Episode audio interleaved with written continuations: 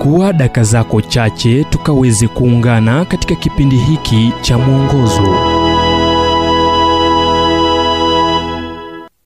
Sababu ya Yesu kuwaita watu, akawaambia, nifuateni nami nitawafanya kuwa wavuvi wa watu. Mathayo 4 mstari wa 19.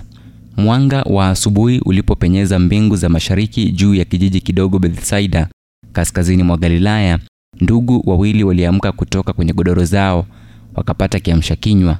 Kuna uwezekano ilikuwa samaki na mkate, na kuelekea kwenye mashua zao. Majina yao Petro na Andrea.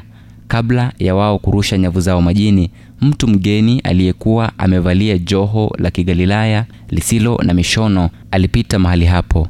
Aliwaona ndugu hao wawili na kusema, nifuateni. Ulikuwa mwaliko pamoja na amri. Walijua kuwa huyo aliyewaita ni Rabii, asafirie kutoka mahali pamoja hadi pengine, ambaye amekuwa akizuru masinagogi kule Galilaya na pia aliyezidisha migogoro. Ila Yesu alipowaita wawili hawa kulikuwa na muunganiko wa moja kwa moja na wakaondokea nyavu zao ili kumfuata. Baadaye asubuhi hiyo Yesu aliwasajili ndugu wengine, Yakobo na Yohana, katika kijiji kimoja ambapo kuna uwezekano huenda walikuwa rafiki zao Petro na Andrea. Ila je, nini kilichokuwa cha kuvutia? Mlio wa sauti yake, macho yake ambayo yangeonyesha wema uliosababisha mtoto kuitikia au kuwasha moto ambao uliwatia hofu wengine, mwonekano wake wa kuvutia?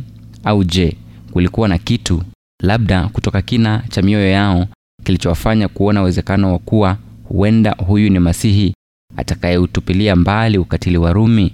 Ukweli ni kuwa maneno ya Yesu yanaendelea kuenea kupitia nyakati na angali anawaita watu kumfuata. Kwa nini umfuate? Unapomfuata unapata kumjua, utampenda, na unapompenda utamtii, na hatimaye utafuata nyayo zake hadi katika mlango wa mbinguni. Inafanyika, ni hatua moja tu kwa wakati.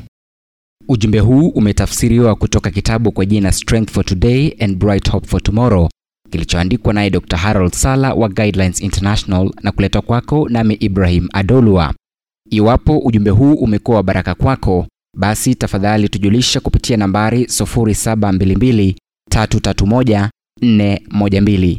Kumbuka ni 0722 331 412.